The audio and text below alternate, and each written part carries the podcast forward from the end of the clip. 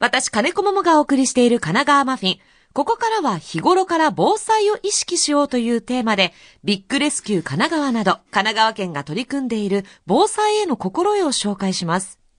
先日くがつついたちは防災の日で、この日を含むいっしゅうかんを防災週間としています。つまりはちがつさんじゅうにちからくがついつかまでの期間が防災週間となります。昨年しがつの熊本地震では多くの被害が出ました。また今年になって日本の広範囲で豪雨による災害も頻繁に起きています。防災の日や防災週間にとらわれず、常日頃から防災は意識しておきたいですよね。そんな中、神奈川県はビッグレスキュー神奈川という防災訓練を毎年開催していますが、まずはこのビッグレスキュー神奈川をより理解していただくため、ゲストにお越しいただいています。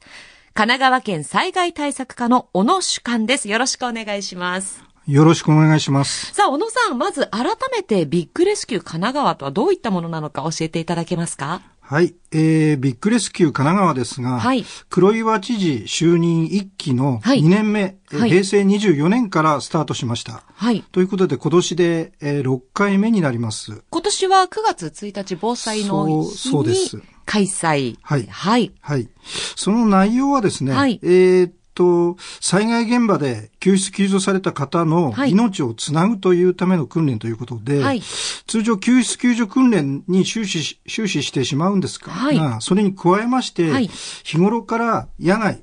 における救命救護活動、そういう訓練をしている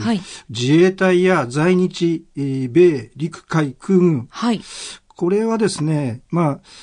戦場で活動する必要性からインフラが崩壊しているといったような条件で、うんはいえー、組織化されて日頃から訓練をしておりますので、はい、まあ災害の現場も同じくインフラが崩壊しているというような状況から、はい、そういった組織の力をお借りしてですね、はいえー、ディーマット と申します、えー、医師や看護師などで、えー、編成された災害派遣医療チームが救助された方々の命をいかにつなぐかといったところの連携した訓練、これをいっかいめからですね続けてやってきているところです。本当に大きな規模で行っている訓練だというのは私も前からお話を伺っていたんですが、はい、今年ろっかいめ、はい、で、えー、今回の訓練の特徴、あとは内容を教えていただけますか？はい、えー、今回はですね、従来まではどちらかというと陸上での救出救助訓練等を主体としたやっておりました。はい。ところがやっぱり昨年起きました熊本地震で陸路が遮断されて大変なことになったといったような教訓に鑑みまして、今年につきましては海からも空からも応援部隊等の来園やえー、患者等の空輸訓練を計画し、えー、例年になく大規模なものになっております。参加人数というのはどれくらいいらっしゃるんですか？えー、と参加機関ひゃくよんじゅうさんきかんの訓練参加者自体は約さんぜんめいになっております。さんぜん、はいはい、はい。で、もちろんそれを見に来ている一般の方、まあ、観客の皆さんがいらっしゃるわけですよね。今年約ななせんめいの方が来られたということで。はい、ななせんにん、はいはい、うわー。ものすごい想像以上の規模なんですが、はい、今回海からの訓練というのはどのようなことが行われたんでしょうか？はい、えーと、場所がですね、はい、同じく小田原市の酒波川の河口の海岸で行ったんですが、はい、この会場の近くにある酒波川中学校の生徒さんや、はい、同じく地元の自治会の皆さんに参加していただいて、まず津波から避難する訓練、はい、これはペットなんかも含んでですね行いました。ああ、非常に大事な、はい、あの訓練ですね。まず避難する訓練を行いました、はい、それと並行してですね、やはり津波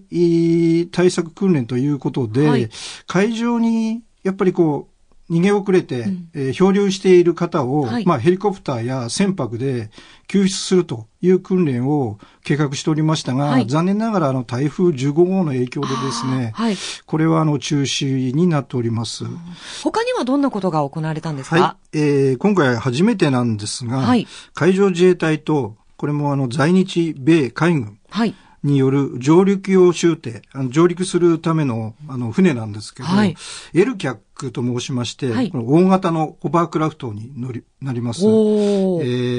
ー、大型車両さんだいよんだい乗るような、うわ、ものすごい大きさですよね。人であればひゃくごじゅうにんほど乗れる。ひゃくごじゅうにん、はい、はい。ものすごい大きなホバークラフトを使いまして、はいはい、海からこういった応援部隊とかですね、えー、緊急支援の物資等の輸送訓練、はい、これを計画いたしました。はい、この場合、あの、西湘バイパスが非常に近いところを走っておりまして、えー、あの、砂を非常に巻き上げるっていうところから、あの、西湘バイパスを止めてですね、はい、あの、中日本さんのご厚意で、え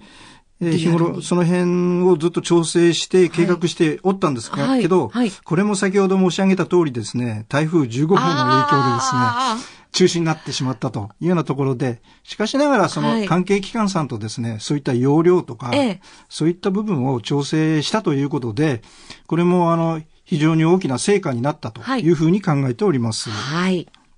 では、あの、空からの訓練というのはいかがでしょうか。えーえー、空からはですね、えっと、海上自衛隊の厚木航空基地、はい、ここにおきまして、広域搬送拠点臨時医療施設、まあ、あの、県内の病院がこういっぱいになってですね、もう県内で、あの、対応できないといった場合、はい、航空機等で、あの、まだ余裕のある、あんまり被害が受けて、受けていない、えー、他の都県さんにですね、はい、えー、航空機で人員を搬送しまして、え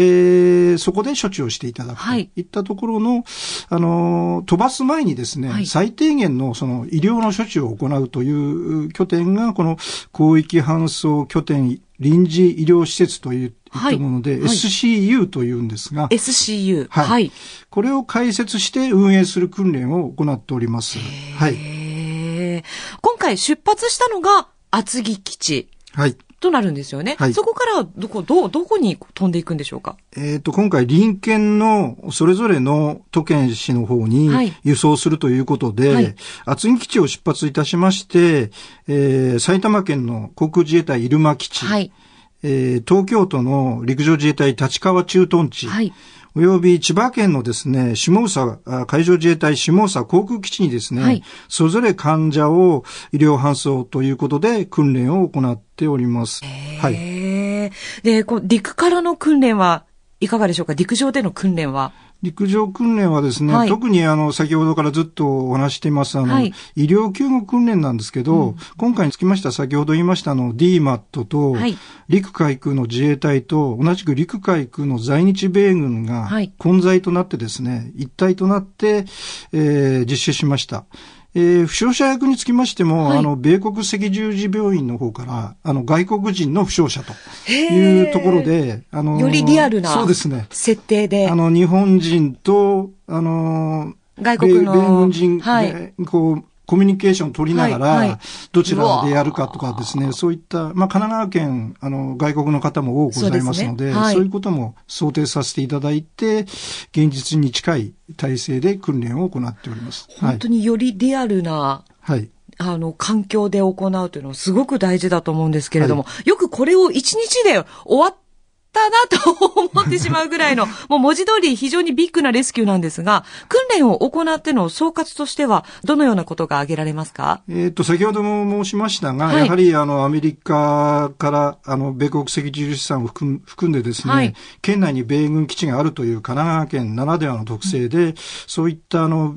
この、他の、県にはないですね。はい、やっぱり、えー、在日米軍の陸海空軍が参加しているっていうのは非常にあの頼もしいものだなというように感じております。そうですね。はい、他の県が行っている防災訓練との何か違いというのはあるんでしょうか。そうですね。やはり先ほどからずっとあの申しております通り、はい、あの、救出するだけではなく、救出した方の命をつなぐという意味で、はい、その医療ケアのところに重点を置きまして、いかにそういうインフラが途絶した中で命をつないでいくか、うん、せっかく救助した人をどうやって助けていくんだといったところに重点を置いて、その連接をしている訓練っていうところが大きな、はい、たぶん、まあ、あんまり自慢、自慢になってしまいするんですけど、うん、まあ、他自治体さんとちょっと違う総合防災訓練なのかなというようなところの、はい、ところであります。ですね。はい、あの、黒岩知事は特に医療救護というのに力を入れていらっしゃいますのでね。はい。あの、いっかいめから、あの、ビッグレスキューという名前を名付けて、実施、はい、されて、そういうコンセプトを与えてですね、あの、やっております。うん、まさにあの、黒岩知事の肝入りで行っている、はい訓練でございます。はい。はい、住民の皆さんの参加もあったんでしょうか。はい。えー、今回はですね、はい、初めてあの エーイーディー とかですね、はい、心肺蘇生、あと水消火器を使った消火訓練、はい、ロープの掘削訓練、あとはドライスモーク体験小屋ということで煙の体験訓練、はいはい。あとは要配慮者って配慮者、まあちょっと足の不自由な方とかに対してですね、はい、車椅子で搬送の訓練というようなものについて住民がですね、来られたお客さん誰でも参加可能な訓練ブースを設けてですね、実施させていただきました、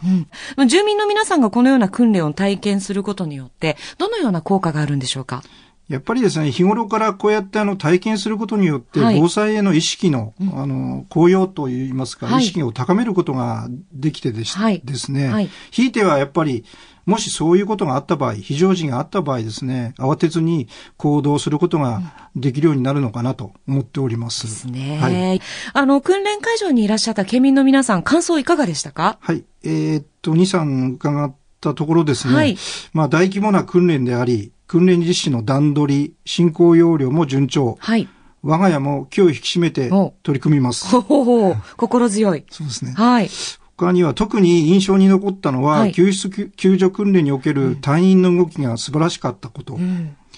一生懸命訓練に取り組んでいる姿は良かった。見学に来て良かったです。というような、はい、あ感想をいただいております。ね、防災への意識、高揚というのも大切ですが、私も正直この隊員の皆さんの動きというのは見てみたいなと思いましたね。うん、あとは参加することで、その防災に対する正しい知識を得ることもできるんではないかと思うんですが、はい、えー、小野さんから県民の皆さんに日頃から心がけてもらいたいこととは何でしょうか？はい。それはあの、よく言われてるんですけど、はい、自助、共助、公助という部分の、はい、自助、共助でございます。はい、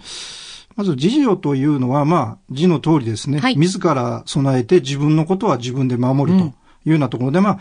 あ、一番低いレベルで言えば、まあ、みっかぶんの水、はい、いちにちさんリットル必要だと言われてますが、はいはいはい、食料、これを準備するというようなところ。できれば、まあ、一週間分、準備していれば、うん、まあ、あの、公助って言いますか、はい、行政のそういう力がたどり着くまでは、まあ、自分で、えー、持ちこたえていただければ非常にありがたいなと思っております。はい。はい。あと、これは、起き、地震が起きた瞬間の話なんですけど、やはり日頃からシェイクアウト。うん、意識して訓練しておこうということで、シェイクアウトはですね、はい、地震が起きた際に、まず、ドロップ。低く。低く。はい。はい。にに、カバー、頭を守る。頭を守る。はい。はい、で、さん、ホールドオン、動かない。動かない。ということで、低い姿勢で頭を守って動かないということで、まず、地震が揺れてる間ですね。はい。身を守って、自分でまさに自助なんですけど、はい、身を守っていただくということを、常日頃これやっておかないとですね、なかなか。身につかないですよね。あのーはいはい、いざという時はおろおろしてしまいますよね。まあ、そういうようなところの自助が非常に大事だというようなところと、はい、先ほど言いました共助なんですが。共助、はい。はい。これ、共に助けるというようなところで、はい。あの、公助が、こういう行政の機関が参るまでの間に、あの、隣近所ですね。隣近所や自治会などの地域で、声を掛け合っていただいて、はい、非常時にはですね、お互いに助け合って、はい、公助がたどり着くまでは自分たちで何とか持ちこたえていただければと思っています、はいはい。地域で助け合い、お互いに声を掛け合うことでより多くの人が助かるというところで、阪神淡路大震災の時もですね、はい、実は自助共助で助けられた人っていうのが全体の きゅうじゅっパーセント 以上というようなところで。ほぼ全体ですね。そうですね。公助来る前にやっぱりあの、隣近所さん、はい、自ら助ける、共助で助けるっていった部分が非常に大事になってきますので、はい、この辺のところを心がけていただければというふうに思っております。はい。はい、自助、共助。はい。大切と。はい。えー、それでは小野さん、今日本日、えー、最後になります。リスナーの皆さんにメッセージをお願いします。はい。えー、今後も神奈川県といたしましては、はい、えー、各自治体さんと連携をいたしまして、命を守る、命をつなぐ、防災訓練、ビッグレスキュー神奈川を継続して実施していきます。はい。県民の皆様には、引き続き、防災に関するご理解、ご協力をいただくようお願いいたします。はい。以上でございます。はい。はい、ありがとうございます。いや、小野さん、今日はとっても勉強になりました。ありがとうございました。えー、ありがとうございました。